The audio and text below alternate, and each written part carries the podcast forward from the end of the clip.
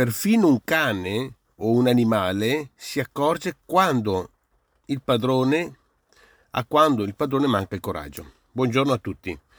È una vignetta? No, è una realtà. È la vera realtà.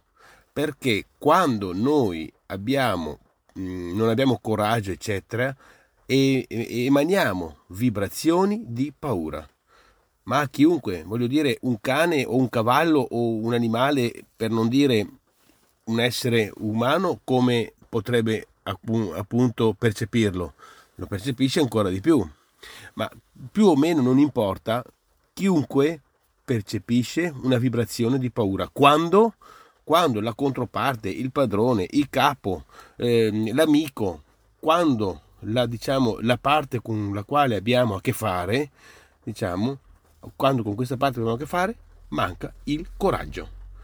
Appunto, quindi, quando noi non abbiamo il coraggio di portare avanti qualche circolazione, emaniamo e vibrazioni di paura e se ne accorgono tutti. E quindi ehm, l'invito è di naturalmente quello di esprimere il coraggio uscire da questo incubo, uscire da questa gabbia, da questa campana di vetro.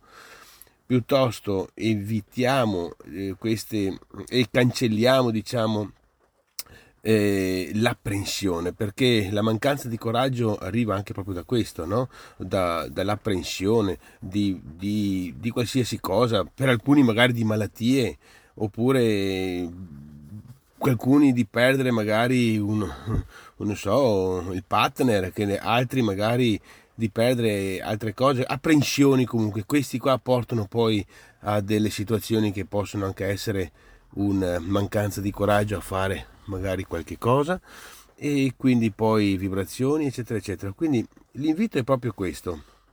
E l'invito è proprio quello di dire soffochiamo, nel senso eliminiamo le preoccupazioni di qualsiasi genere, eliminiamole, non ci servono le preoccupazioni, le eliminiamole perché non servono a niente e eliminandole decidiamo in via generale che nulla di quanto offre la vita vale il prezzo, diciamo e sottolineo, nulla vale il prezzo dell'irrequietudine mentale.